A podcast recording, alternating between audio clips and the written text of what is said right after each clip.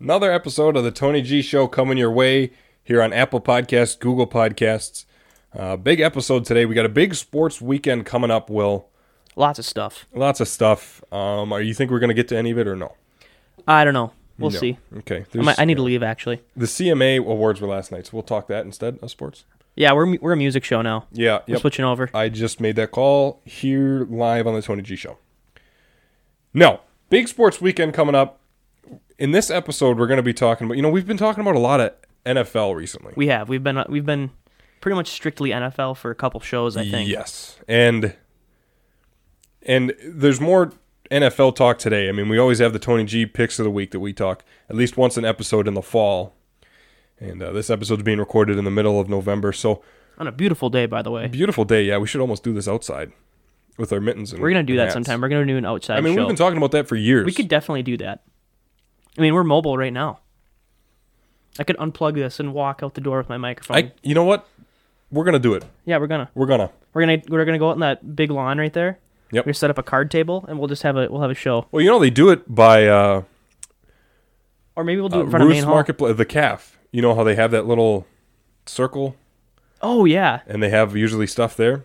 Rent a table and put up a couple microphones. Record a could. Tony G show. we could do it in front of main hall too, and then we could record it. Yep, we'll figure that out. That's for the future here. But thi- this current episode, I mean, we got a big episode. What are we coming. doing? I said we're t- we usually talk about the NFL, and we will today. Tony G picks of the week, new batch coming up. But we have the Masters starting today. This is a Thursday. Masters are starting here in November, pushed back from April to November due to the coronavirus, of course. So we're gonna have our golf expert Jared Reinhardt on at around the halfway point. And listen, we, this has been the third straight episode that we're going to have an expert call in.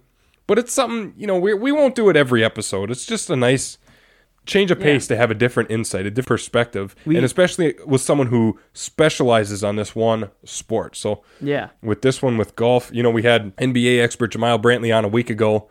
Then we had college football slash NFL draft expert Matthew Swanson on Tuesday.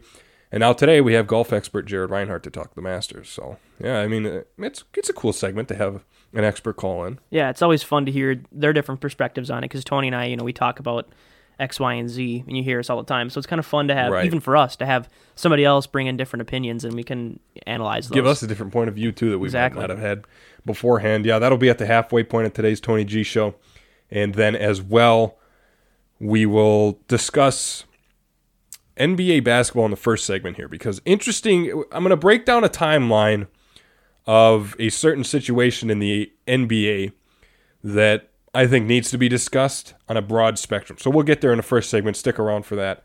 Uh, as always, before we get into it, Tony G Show drops Tuesdays, Thursdays on Apple, Google Podcasts. You can follow us on Twitter at Tony G for Days is my Twitter. Willis5312 for Will McCormick. Uh, get at us with your opinions, what you think of the show, what you want us to talk about, what you think of uh, topics that we have discussed. So, as always, on Twitter there. And uh, SNC Radio, we're affiliated with SNC Radio. You can listen to SNC Radio on sncradio.com. Search up and favorite SNC Radio on the Radio FX app to listen live all throughout the day.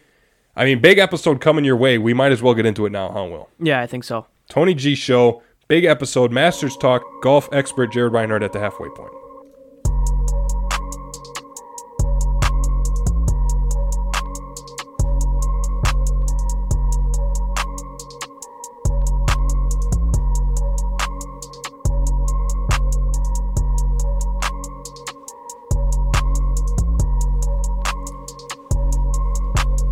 Okay, so you heard me in the open mention this situation developing around the NBA.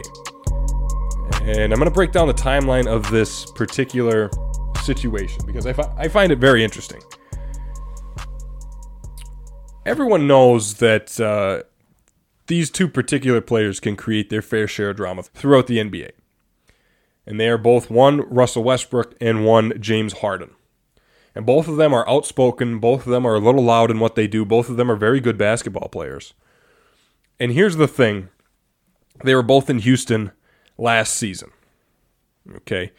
And we're going to break down the Rockets season coming up here in a couple minutes. But the reason that I'm talking about this now is because it came out yesterday. We're going to do a timeline of November 11th, 2020. Today is November 12th, 2020.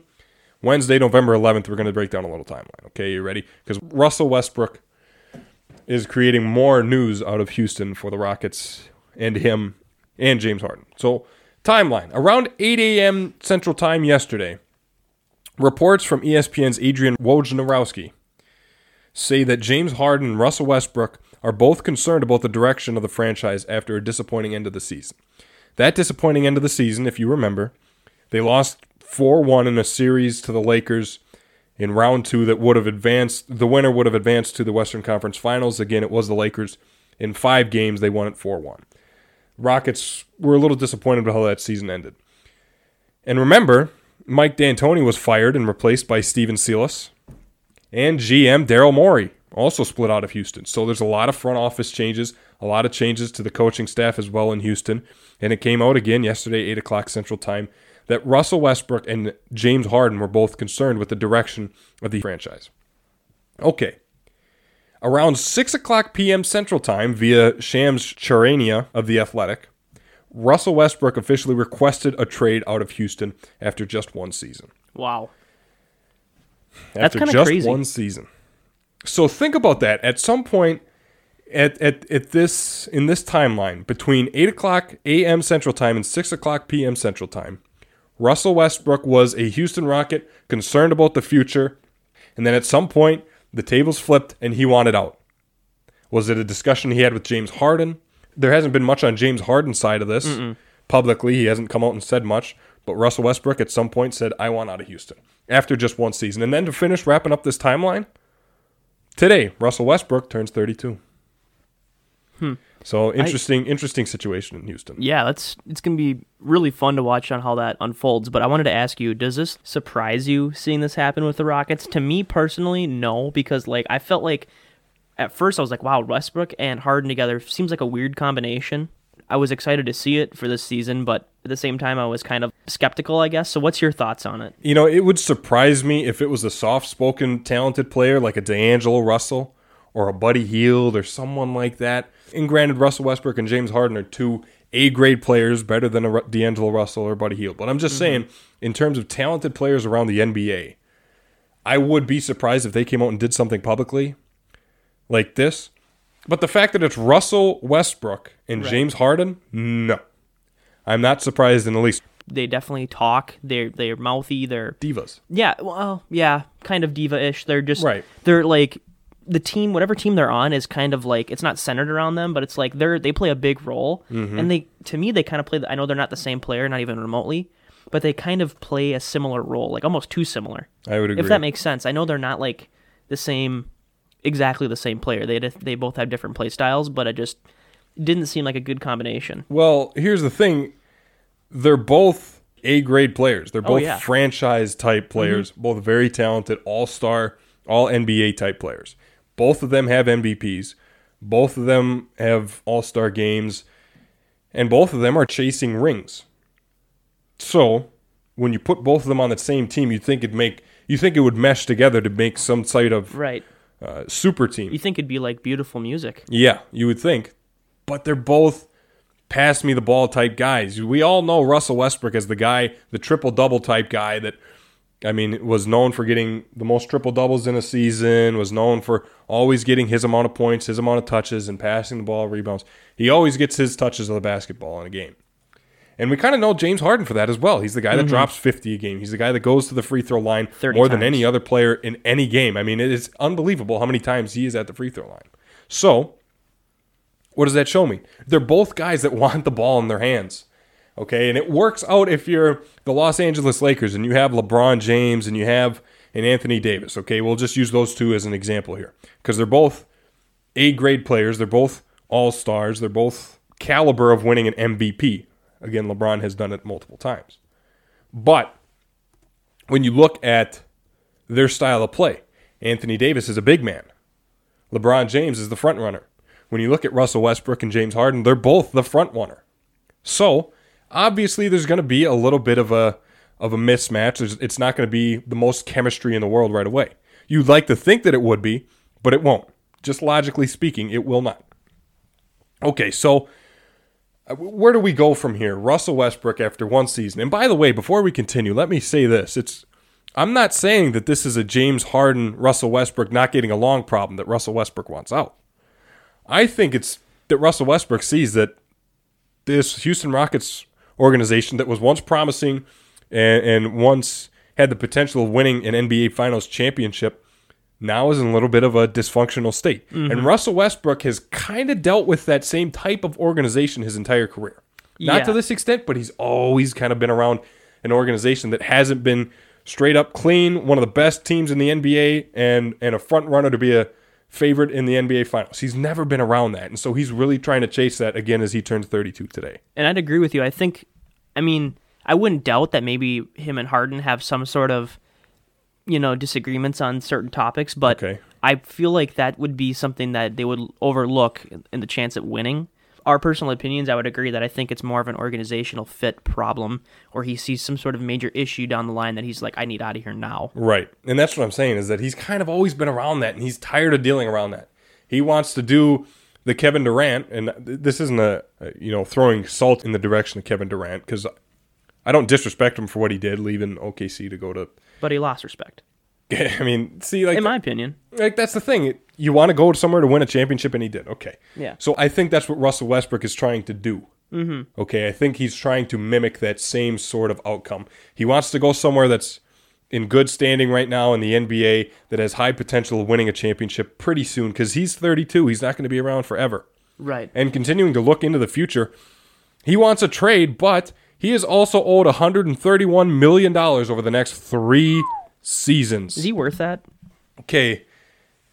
I mean, he was worth that a couple years ago when he was MVP, but right now, 32 years old, you're, that's a hard sell to try and get a team to pick up that amount of money over Yeah. three seasons when you're 32 years old. I think I have an argument for where it might work out, but it, we'll we'll get there. Okay. Wait, this is in the this is in the docket, but I have an argument. I don't want to bring it up now because I don't want to mess up this discussion. But I have an argument that I think that he might be worth it. Okay. Um, but that is a lot of money.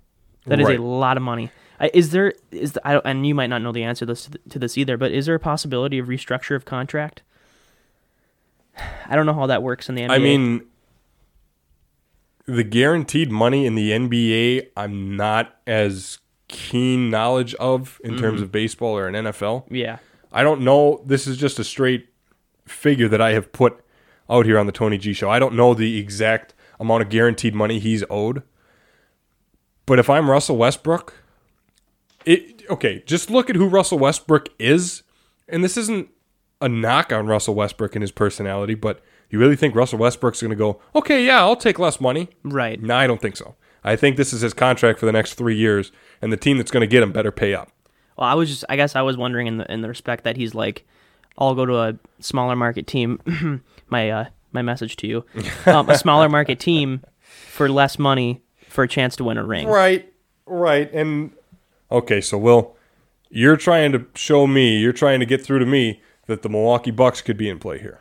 Basically, yeah. Okay. I and What's I, your thinking behind this? right. Westbrook's play style fits with Giannis esque players, people who are rebound chasers. Yeah. Um, you look at when he was with Steven Adams and Kevin Durant in uh, OKC.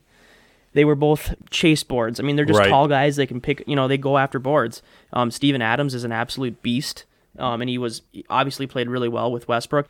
I have a feeling that out of you know some teams that he could land on, realistically, I mean, the Bucks are. It's going to be a tough contract for them to to pick up, and that's why I asked, like, you know, if if restructuring is something that can be done in the NBA, because I personally don't know that. But if that's something the Bucks could make happen, I could see Giannis and uh, Westbrook being a very, very good duo. But if if he's going to do that, then remember what we said about him. He's a guy that wants the ball. I mean, he Right. That's but that's a thing. then he's So- going to go somewhere that he can probably be the front runner, or he has to accept the fact that he's 32 now and he might not be the front runner, and he has to sacrifice what he has to sacrifice in order to be on a championship caliber team. Right, and- Giannis is the front runner here in Oh, yeah, Milwaukee. that's- that's- Mm-hmm. Khris Middleton is a backup too. So where would Russell Westbrook play in that offense? I don't He'd be know. Bledsoe.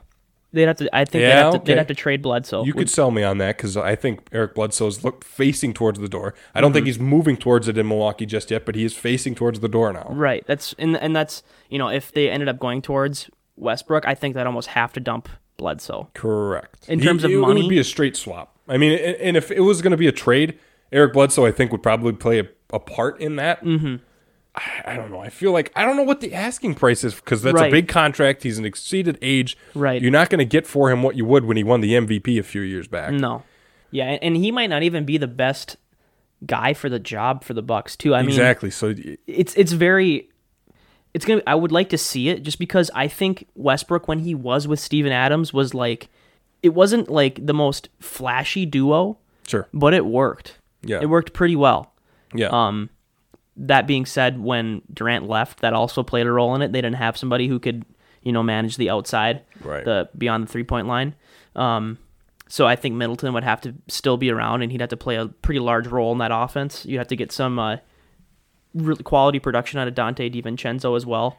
Um, hopefully he'll step up to plate, and but I could see. You know, Westbrook's going to have to accept if he went to Milwaukee that he's not going to be the number one guy. That's what I'm saying, Not even yeah. close. yeah. Um, he could definitely work his way up, but right now he'd be like number three at best. I heard reports. Um, I think this was I, I forget I forget the source I heard it. I think it was ESPN. Um, but I heard reports that the Charlotte Hornets are in play here, that they are interested in trading for Russell Westbrook and giving up what they might. Russell Westbrook, I don't know who he's interested in. I don't know what's on his list, but I mean the Charlotte Hornets, of course, for the time being, are in play here for this Russell Westbrook trade to go through. I could see him being a number one guy in Charlotte. Yeah, that's not I could, unrealistic. I could see I could see that turn out. But like I said, I feel like Russell wants this trade because he wants to go to an organization that is primed to win a championship within the next three years of his three year contract. right, because it's not money related. Otherwise, he would mm. just stay Right. Because he's not going to get a different contract. He obviously wants to win. to my knowledge. I mean, I think I think that okay, here's my overall perspective on this headline here. I think Russell Westbrook sees his time coming. He's 32. He's going to be 35 by the end of his contract. He turns 32 today. So he's going to be 131 million dollars richer, yes, in the next 3 years, but he's also going to be 35 in the next 3 years. He wants mm-hmm. a championship now, so he's going to go to a team that's primed to win a championship. I mean, you would think that team would be Houston, one series away from going to the Western Conference Finals. So you would think he'd stay there. But like I said, the changing of the guard, the head coach, the GM. Uh, let's look at some season stats so far with James Harden and Russell Westbrook in the one year that they both spent in uh, uh, Houston for the Rockets. 125 games combined, 68 for James Harden, 57 for Westbrook they combined for 30.8 points per game, about 31 points per game, seven rebounds, and seven assists per game. So about 31, 7, and 7 combined. James Harden, he mm-hmm. accounted for 34 points per game, six and a half rebounds, and seven and a half assists. That was his half. That was his half. Russell Westbrook was 27.2 points per game in that range, almost eight rebounds and seven assists. So both impressive, both productive, and you'd think it'd work in Houston. And it did for the most part. I mean, we're talking like they finished under 500 here. They were in round two of the NBA Finals, got beat 4 1 by the team that eventually won the NBA Finals. So, I, I mean, what more do you want? Right, and Tough some- situation. and something else I want to ask you about too, Yeah. whether it's realistic or not. I don't know how it work would work out in terms of money, but could you see the Lakers as being a possible landing spot? I I could. It I- wouldn't surprise me. I could see the Clippers as well. yeah, I think the Lakers would be a better fit though. Do you? Yes, because of Anthony Davis. I mean, Anthony. I mean, I'm not that Anthony Davis is Giannis, but just to go back to that point, I think Westbrook would fit really well with Anthony Davis. I don't. I, I think about LeBron though. They're both guys that want the ball, Right, but I mean, and I, I suppose in Los Angeles too with the Clippers, Kawhi. I mean, he wants the ball too. Mm-hmm. But I like I just- said, I- Russell Westbrook has to sacrifice some things if he's going to go to a team that is primed to win a championship. Because a team that's primed to win a championship now already has their guy that gets the ball. Okay, Mm-hmm. they already have their front runner. But I mean, I think I think So if Westbrook uh, already obviously accepted the fact that he's not going to be the main guys, especially in Houston. I mean, that's going to be James uh, James Harden for sure. Okay, Um, do you think he's like willing to accept that if he really wants to win games? that's what this discussion has been about. I don't know. He has to be able to sacrifice that if he wants to win now. That's what I think. He has to sacrifice Mm-hmm. it. There's no way around it. it's going to be fun to watch to see how this f- unfolds. I think out of the teams we've talked about, I think the Hornets might be if he wants to be the main guy, he's going to go to the Hornets. We have a couple more minutes here to discuss this before we have to get to Jared Reinhardt, and I just want to throw this out here as we wrap up this discussion. Will this work? I mean, two spot two spotlight guys in one sport where there can only be one. Okay, you can't have two front line guys like in Houston. Let's take a look at Brooklyn now. Let's relate this to Brooklyn. What do you think is going to be the deal here in Brooklyn with Kevin Durant and Kyrie Irving? It's going to be the same thing, I think. And let me just say this it's not going to be Kevin Durant's fault. I think, if anything, it's going to be Kyrie Irving that's going to stir the pot of resentment. Mm. It's going to stir the pot of drama. Yep. Kyrie Irving, to me, is going to be the part that ruins what's going on in Brooklyn. There's a lot of hope around Brooklyn. There's a mm-hmm. lot of mm-hmm. optimism, as there should be. There's a lot of talent there for the first time in a while. But I think Kyrie Irving's going to be the, the piece that keeps them from their true potential. And here's the thing. We have yet to see anything out of the Nets. So yeah, there's anything. no there's no validity to them being good yet. Yep, nothing is guaranteed, especially in this sport. What do you think? Wrap it up there. I mean, we don't talk golf a whole lot. Uh, um, maybe once. I mean, this isn't something we usually do. Is the the whole golf talk, but that's because you know when the Masters come around in April, that's more like NFL draft time. That's mm-hmm. like college basketball is wrapping up, baseball is getting going. We don't usually talk golf, but due to the coronavirus, I mean, I guess this is a positive side of the coronavirus that the Masters has been moved from April to right now, the middle of November. I mean, feels a little weird. It is a little weird to be talking Masters here, but it's a, it's just such a big tournament and such a wacky year. So we had to bring on an expert to do it. And remember, we said this in an earlier portion of the show that this is the third straight show we're having an expert call in. Okay, this isn't something we we plan on doing a whole lot in the future, but I mean, when the time calls, we got to bring in the experts. So right. that is what we have done today. Our Tony G Show golf expert, Jared Reinhardt, on the show. Jared, thanks for coming around. Thanks for having me. Jared, I want to start off here. I want to set the stage a little bit for the Masters coming up. We're going to preview it here on the Tony G Show. Before we do, Jared, you are at Jared Reinhardt 2 on Twitter, correct? Correct. Okay. That's where you can reach Jared, our golf expert for the Tony G Show. Again, usually in spring, early April, the Masters tournament kicks off, but right now, middle of November, due to the coronavirus, starts today. So I want to ask you what differences do you think there are going to be in this year's tournament due to the coronavirus in November instead of April? What does that do to the course? No fans in attendance. What do you see different in this tournament compared to recent tournaments?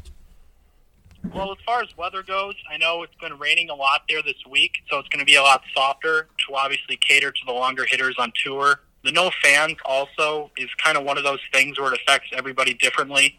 Uh, I would say more erratic hitters like Bubba Watson and Bryson, maybe he'll be able to take better lines without worry of hitting spectators there. So I think uh, as far as the course conditions go, it's not overall too different weather-wise than previous Masters, except for the fact that it's uh, it's, it's a lot softer there. Like I said, with the uh, the amount of rain that they've had there this morning. Right, and and the Masters tournament is usually known for its sand bunkers, right? I mean that there's usually really good sand bunkers, is what I hear at, at the Masters tournament. Is that correct, or are they a little more difficult? Yeah, uh, there's some holes where uh, you know the bunker placement is it's rather difficult. I know there's a long par four on the front nine where you know there's bunkers all around it. If you don't hit the green, you'll be finding one. As far as difficulty goes, you know they're pros. Uh, they can scramble pretty well out of there.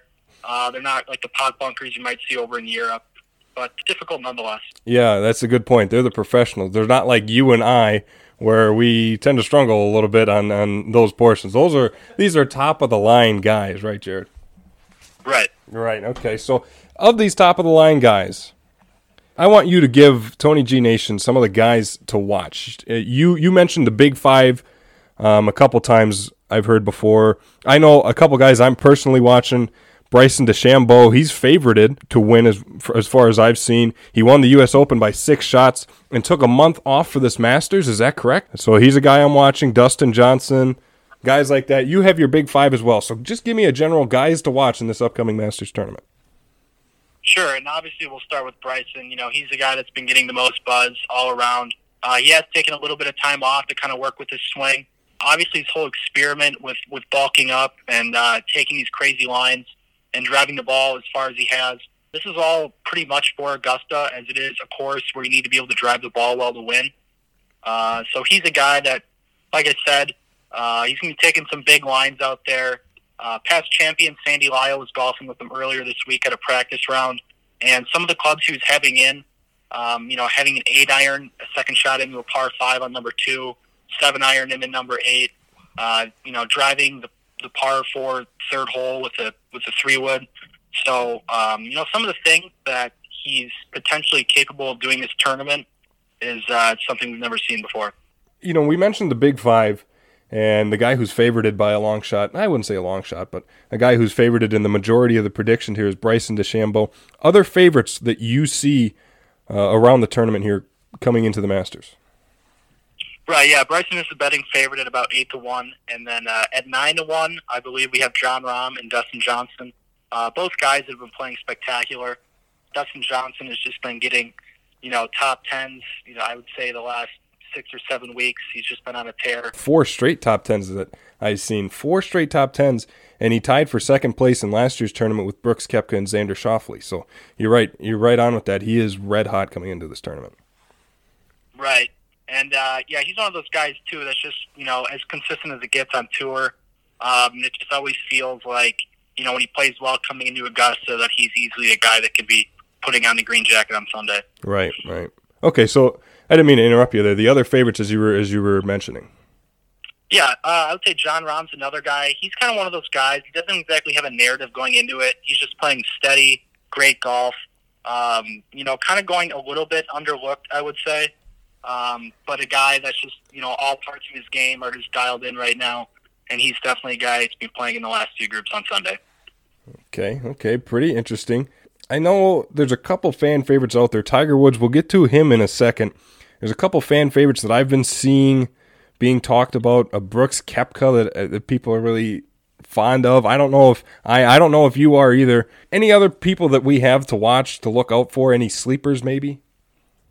Yeah, I mean, as far as sleepers go, there's a lot of different places you can look, like Europeans and, and Aussies that can play the wind in the, the wet conditions a little bit better. Right. So I would say be on the lookout for, you know, guys like maybe Mark Leishman or Cam Smith, as there's, they're both kind of used to these conditions. A lot of Euro players like Danny Willett won it uh, in a year where it was, you know, not the best conditions. So I would say as far as sleepers go, I would look to guys that are able to battle through the conditions a little bit better than most people. Okay, now let's turn the tables to a guy that everyone watches on every tournament, Mr. Tiger Woods. What do you think he'll finish with the year that he's had so far, coming off of a couple rough finishes? Where do you think he'll end up in this Masters tournament? Yeah, you know, since the restart, he's a guy that just really hasn't been playing well. Uh, you know, we haven't seen him putt this this poorly in in many years, and you know, he's striking the ball right with his irons, but you know his driver's also a little little loose. You know, with last year's Masters, uh, when he won it, he came in with decent form. But as far as this year goes, you know, we've seen little evidence that he's able to come out and, and compete for another Masters jacket. With Tiger, obviously, it's kind of between course history and recent form are kind of the two predictors people use, you know, as far as speculating how guys are going to golf in an upcoming week you know, obviously with, with Augusta National, of course, Tiger's seen and won many times. Um, if there's ever a week you were to, you know, be getting back on track, let's say this would be the week. But uh, like I was saying, there just hasn't been a lot of evidence of it since the restart. Tony G Show talking with our, our golf expert, Jared Reinhardt, at Jared Reinhardt2 on Twitter. So we've mentioned the favorites, we've mentioned the sleepers, we've mentioned Tiger. Overall, who does our golf expert, Jared Reinhardt, think will be wearing the green jacket on Sunday?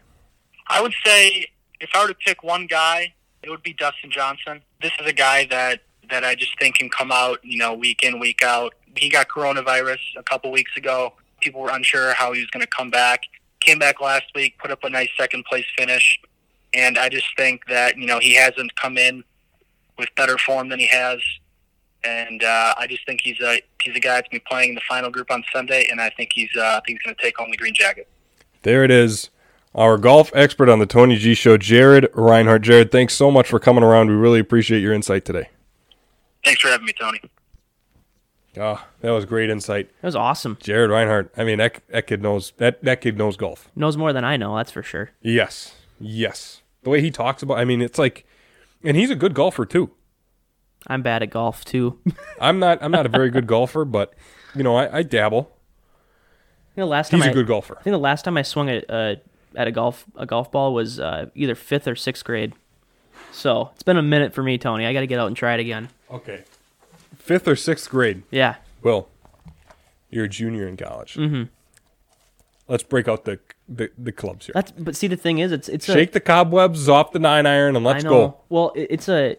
I'm already. I, you know, I like photography and I like skiing. Those are Sure. on them. You know, and then we're just throwing golf in there, and then we're Okay. just. I'm but broke. Will, skiing is winter. You don't golf in the winter. Well, sure you could. You'd have a hard time finding the ball though. oh, that would be tough. Damn it, Will. You're gonna have to try that. yes, you would have a. f- I mean, really? We're gonna do that, Tony. We're gonna do golfing in the winter, and we're just gonna. Weird. We're gonna got a- you got a mo- we're gonna mouse hit in your pocket. We're gonna hit it once. We'll hit the ball once, and we'll just we'll be looking the whole time. You got time. a mouse in your pocket. We're gonna try that. All right, let's move on here. The Tony G Show. It's a Thursday episode. Will, what do you think? End the show here. Yeah, I gotta wrap it up. Okay. Tony G picks of the week.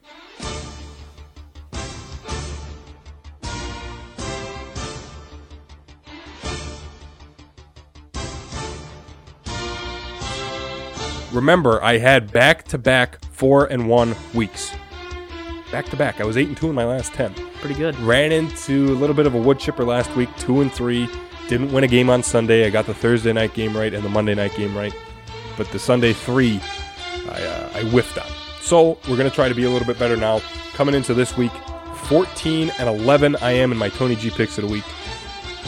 We'll start tonight, Thursday. Colts five and three, Titans six and two. This is a very good game, especially for Thursday night. That is notorious for either Jacksonville Jaguars, Miami Dolphins games, or NFC East games. This is a very good game for a Thursday night game.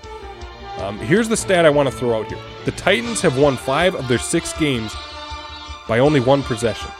Five of their six have been decided by only one possession. And the Colts, I mean, the Titans are known for running the ball. Derrick Henry run the ball about 25, 30 times a game. The Colts are allowing only 3.3 yards per attempt Wow, that's on very rushes impressive. this, and that is tied first in the NFL. 3.3 yards per rushing attempt. I'm going to pick the Indianapolis Colts to win this game. I like that. Going That's- to Tennessee, and and I mean, disclaimer here. I said at the start of the season, I really like Tennessee. I still really like Tennessee. Yeah, that's- But I think this game in particular, I like the Colts. That's a tough choice to make because you're right. The the Colts are kind of like they haven't been like a wow team this year, but Right. that defense, 3.3 yards per carry, that is incredible, especially at this point in the season. That's And if that's amazing. if Philip Rivers keeps the turnovers down, I like. I definitely like their chances. Mm-hmm. Yep. I'm going to take the Colts in this game. So you know, usually I pick five games in the schedule, right? Mm-hmm. I usually pick uh, the best games that I see. It's always the Thursday night, the Monday night game, and then on Sunday I do a Sunday noon, Sunday 3:30, and a Sunday Sunday night. I get to choose the Sunday noon, Sunday 3:30, right? And I always try to pick the best game, the hardest game, the closest game.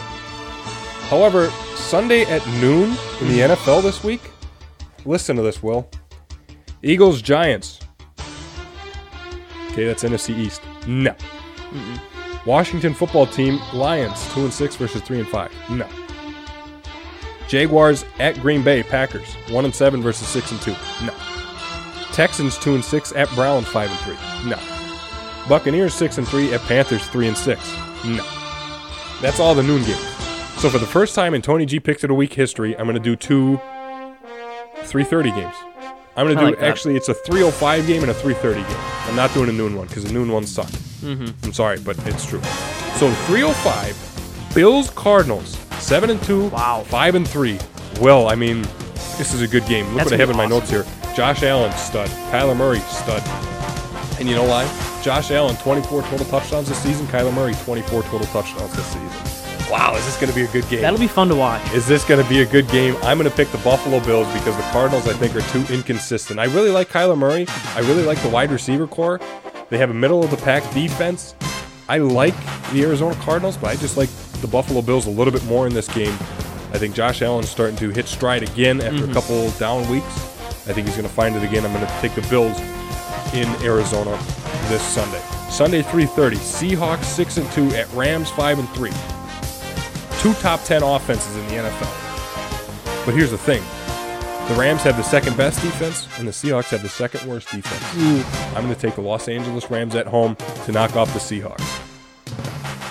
Sunday night, Ravens 6 and 2, Patriots 3 and 5. The Patriots looked really bad against the Jets on Monday, even though they got the win. And got me another pick in my Tony G pick of the week. And they got a short week coming off that Monday. I'm going to take the Ravens on the road here in New England. Monday night, NFC North. This is going to be a good game. I had a tough Yeah. game picking this one. Vikings 3 and 5, Bears 5 and 4. This was looking like an easy one, maybe like three weeks ago. Now it's Yes. now it's a little more of a toss up. Right, because the Vikings are doing pretty good here. And as the of and the. Bears have kind of have fallen off. yeah, they've kind of simmered. Yep. Here's the thing, though. We all know that the Vikings offense goes through Dalvin Cook Mm-hmm. because, Kirk- especially in primetime games, because Kirk in primetime is bad, Yeah. and he's 0 9 on Monday Night Football. Kirk Oh, so it's the Bears you're picking then. Yes. I picked the Bears because of that reason. We know it's going to go through Dalvin, but the Bears have allowed only one 100 yard rusher this season, and that was Ronald Jones, oh. Jr. of Tampa Bay. So I'm going to pick the Bears because I think they're going to shut down Dalvin Cook. I like the Bears in this game. I think it's going to be a good game. Those are my Tony G picks of the week Colts, Bills, Rams, Ravens, Bears. You didn't make it easy on yourself this week, you know that. I never try to make it easy on myself. you could you could have picked you could pick two noon games. You I probably would don't, have. I don't think I get enough credit for how hard I make I make it on myself. I Yeah, mean, I usually get crap for you know picking the favorites, but I just pick what I think, man. Mm-hmm. I look up some stats, I look up a spread every here and there, and then I say, you know what? Here are my picks of the week, I mean, where would you be if you didn't you know listen to the to the stats? You know, or the haters. right? Where would I be if I didn't listen to the haters? All right, that's it for uh, Tony G picks of the week. And before we wrap up this episode of the Tony G Show, we have some honorable mentions. Will some things I want to mention here before we wrap up the show.